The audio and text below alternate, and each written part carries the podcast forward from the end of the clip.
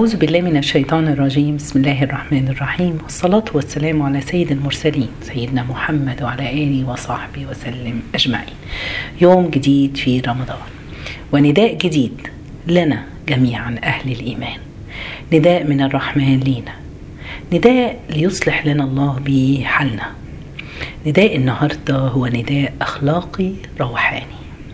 ربنا سبحانه وتعالى في سورة البقرة آية 153 ربنا بينادي علينا ويقول يا أيها الذين آمنوا استعينوا بالصبر والصلاة إن الله مع الصابرين. في رحلة الحياة كل واحد منا محتاج قوة عشان نواجه بيها تحديات الح... تحديات الحياة. القوة دي بتكون قوة روحانية في روحك وفي أخلاقك. ربنا هنا بيقول لنا استعينوا. ليه؟ يا رب طلبت مننا الاستعانة بالصبر والصلاة. لأن سبحان الله الإنسان المؤمن بيستعين بالله في كل شيء في حياته لأنه عارف إن قدرته محدودة. عشان كده إحنا محتاجين دايما لاستعانة الله وحده في أمورنا في أمور الدنيا كلها. طيب أنا عاوزة قبل ما أقول استعينوا بالصبر عاوزة أقول استعينوا بالصلاة. سر قوة الإنسان سبحان الله إنه يكون في معية الله سبحانه وتعالى. المدد الروحي اللي بينزل على الإنسان لما يكون موصول بربنا. كل إنسان الله معاه بيمده بالقرار السليم بيمده بالفكرة الصح اللي فيها حل مشاكله. كل ما انت أو انت تكوني مع الله وروحك موصولة بربنا كل ما كان المدد أكبر. هديكم مثل ولله المثل الأعلى. عارفين الطفل الصغير لما يكون مثلا بيلعب مع أصحابه وأصحابه كده يقلبوا عليه وكلهم عاوزين يهجموا عليه ويأذوه لكن أول ما بيجي الأب يظهر جنب ابنه محدش يقدر يأذيه ولله المثل الأعلى أي واحد فينا يكون في معية الله خلاص خايف من إيه؟ خايفة من إيه؟ مش خايفين من حاجة في الدنيا دي نكون رامين كل توكلنا على الله سبحانه وتعالى. عشان كده ربنا سبحانه وتعالى علمنا إن الصلاة دي مش عشان نثبت لربنا حاجة هو ما يعرفهاش لا سمح الله. لكن أو عشان نثبت لربنا إن إحنا بنحبه. ربنا يعلم كل شيء لكن الصلاة دي عشان نمد روحنا بخالقنا عز وجل. في علاه عشان نمد الروح دي بأنوار من خالقنا. الأنوار دي اللي بتخلي الإنسان عنده بصيرة. والبصيرة دي عين القلب هو اللي بيشوف بيها. لو انت عندك بصيرة هتدرك حقائق الأمور بدل ما يكون الإنسان تايه في الأرض مش عارف يسمي الأشياء بأسمائها ينخدع. فالموصول بربنا بيرى بنور ربنا سبحانه وتعالى. وبيسعى وبيسعى ويعيش في معية الله وتأييد الله سبحانه وتعالى. عارفين يا جماعة نعيش يعني إيه؟ عشنا بنور الله. هنفهم حقائق كتير. هنفهم إن الدنيا دي لا تساوي شيء.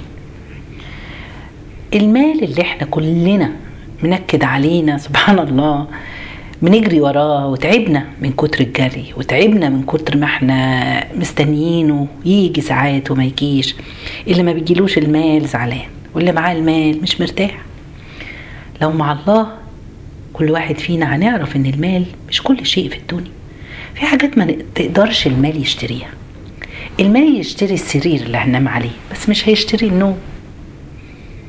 المال يشتري الساعة بس مش هيشتري الزمن ترجعيه لو عوزتي. المال هيشتري الدواء بس مش هيشتري الشفاء. المال يشتري كتاب الأخلاق تقرأ لكن مش هيشتري الأخلاق نفسها. المال هيشتري الطعام لكن مش هيشتري الشهية. كام واحد عنده مال كتير وسبحان الله ملوش نفس ياكل.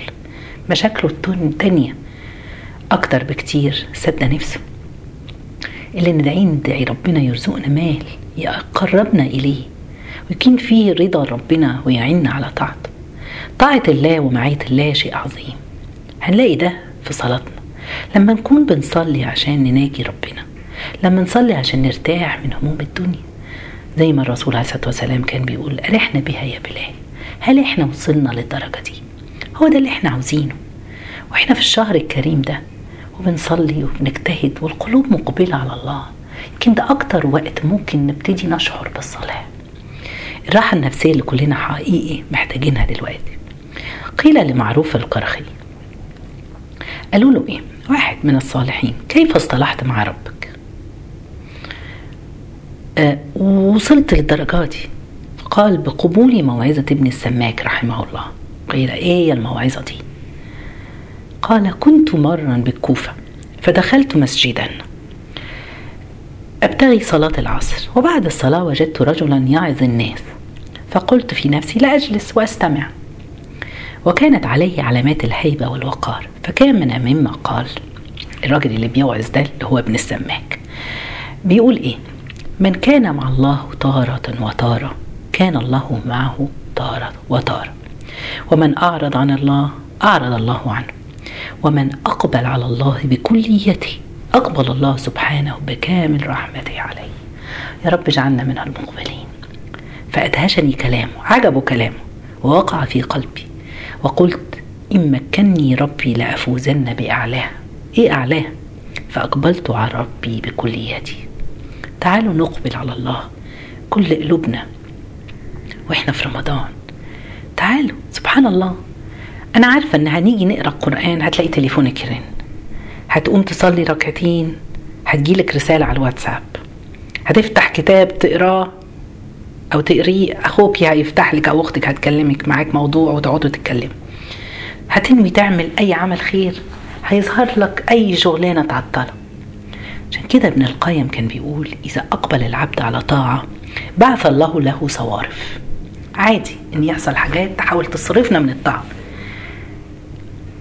ليتبين صدقه فإذا جاهد وصبر وثبت عادت الصوارف في حقه معاونات على الطاعة. ربنا عشان كده بيقول لنا والذين جاهدوا فينا لنهدينهم سبلنا.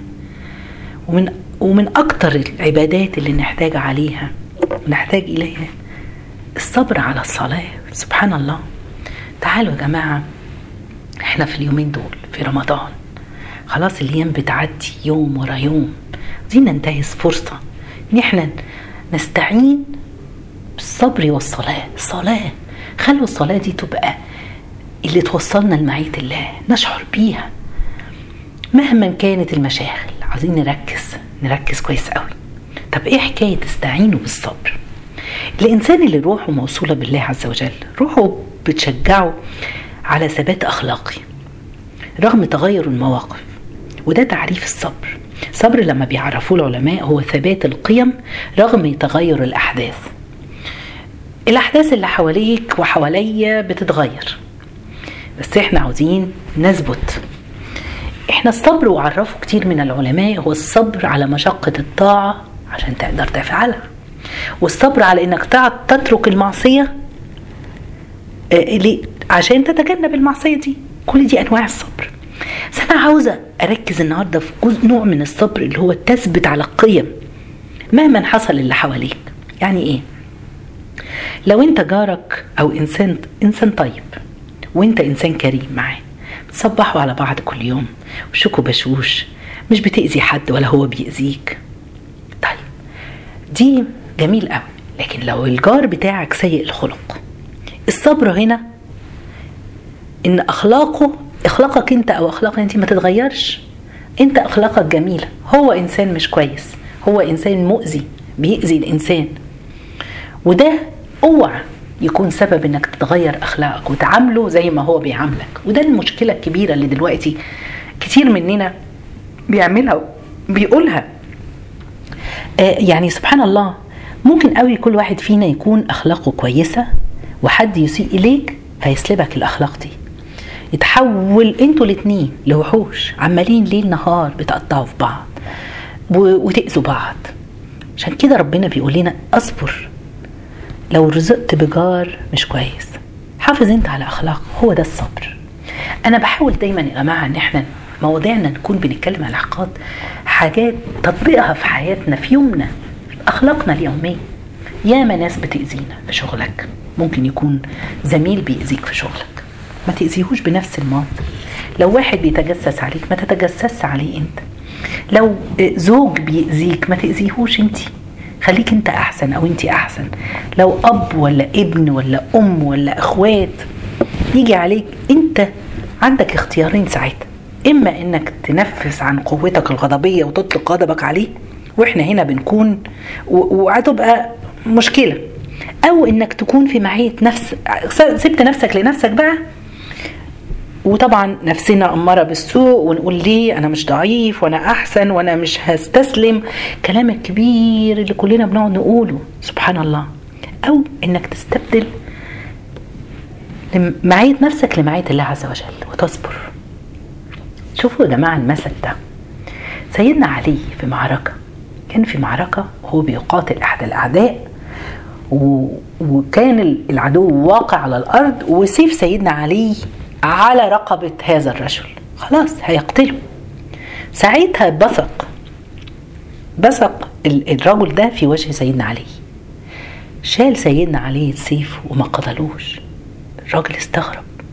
قال له ليه؟ لماذا لم تقتلني؟ قال له كنت سوف أقتلك.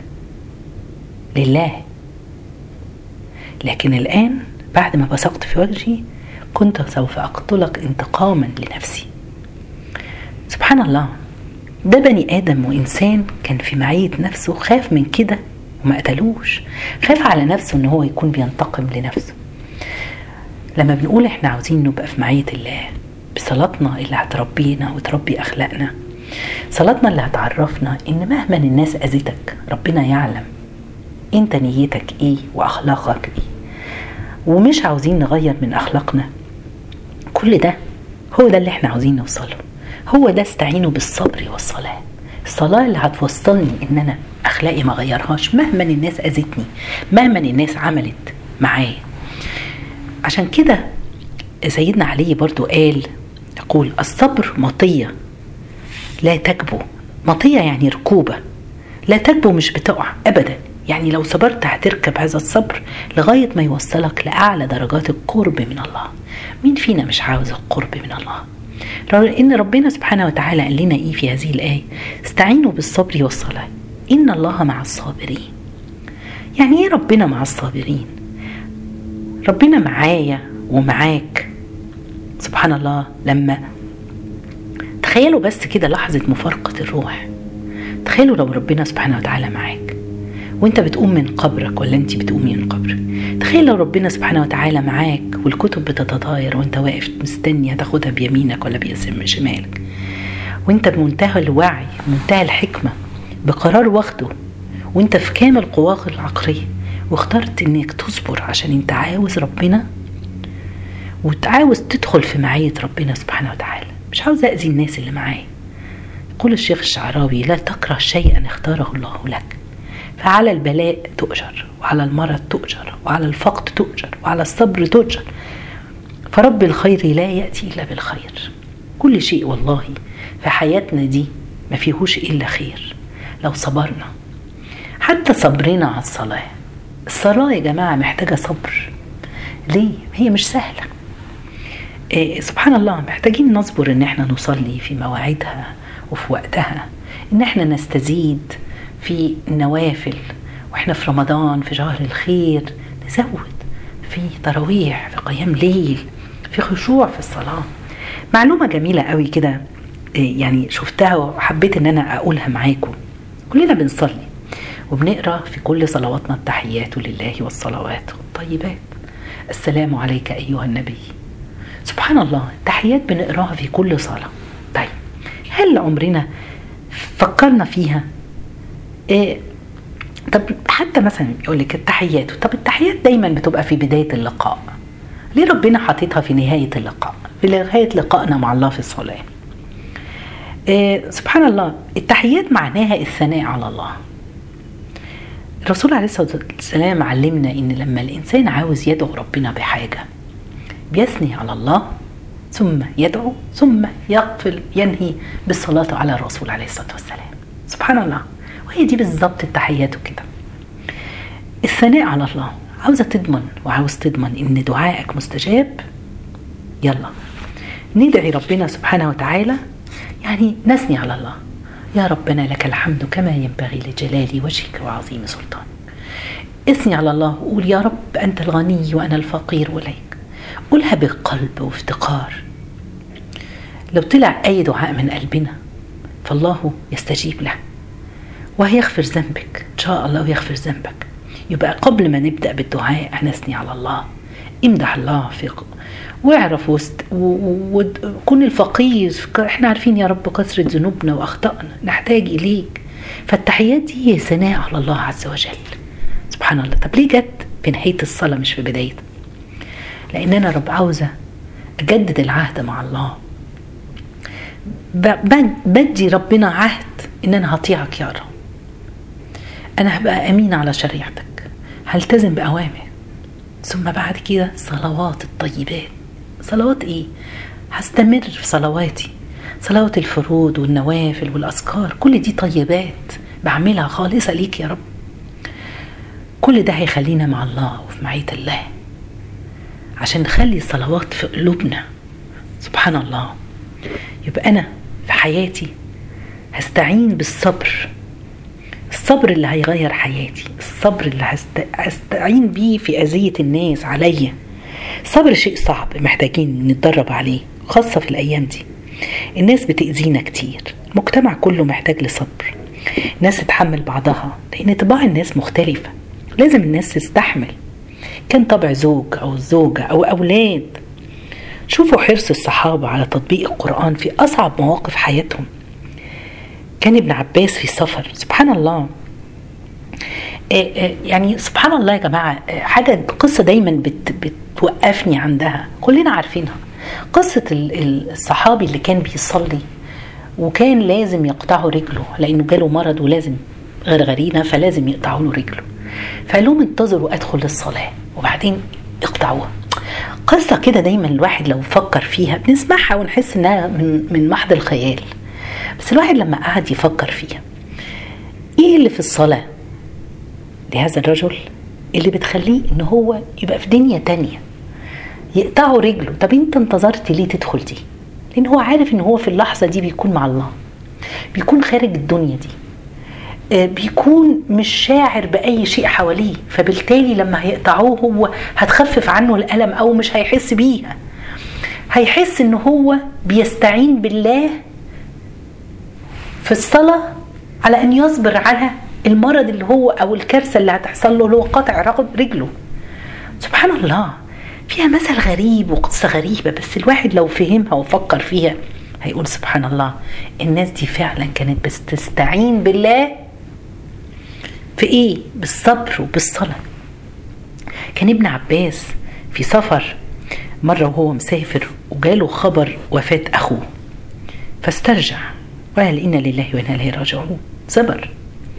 ثم أناخ الناقة. نزل من على الراحلة وصلى ركعتين. سألوه الناس. وبعد كده رجع ركب الراحلة بتاعته. فقيل له ما رأينا كما فعلت؟ ليه عملت كده؟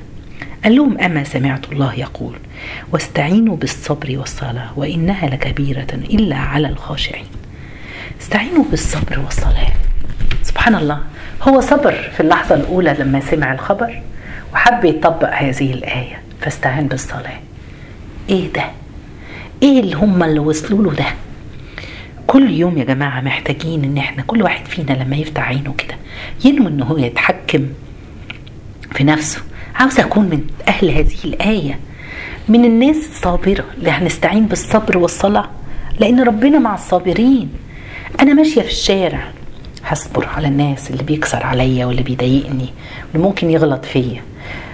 إحنا بقى فكر في نفسي أنا عاوز أكون مع الصابرين. لو ولادنا ضايقونا الصبح ما كلوش ما فطروش نقعد ونتخانق ونزعق ونعمل والدنيا اتقلبت سبحان الله. اين الصبر الصبر عليهم. ونشتكي بعد كده هم ليه ما عندهمش صبر؟ ما إحنا ما عندناش صبر. لو سمعنا كلام أو حد ضايقنا أو في شغل عاوزين نكون من الصابرين. لو حد قال لنا يا سبحان الله إن شخص اتنين بيتخانقوا على بعوضة. هنسخ هنقول إيه الهبل ده اللي هم فيه ده؟ إيه التفاهة دي؟ طب ليه الناس اليومين دول بيتخانقوا على الدنيا وما فيها سبحان الله أخوات بيتخانقوا. العمام بياخدوا حق ولاد اخواتهم والخلان. كل ده على الدنيا اللي ما بتسويش جناح بعوضة عند الله. عشان كده بقول لنفسي وليكم مش عاوزين نضيع طاقتنا في معارك ومشاكل لا تستحق. تعالوا كل واحد فينا يقول اللي بي... اللي بيضايقه سلاما معه. سلام. خلينا هدفنا بس إن نكون مع ربنا. مفيش وقت للعداوات ولا الخلافات. نرجع نقول اللي هيوصلنا لكده علاقتنا بربنا. اننا بنصلي في صلاتنا. هي دي اللي هتخلينا في معية الله.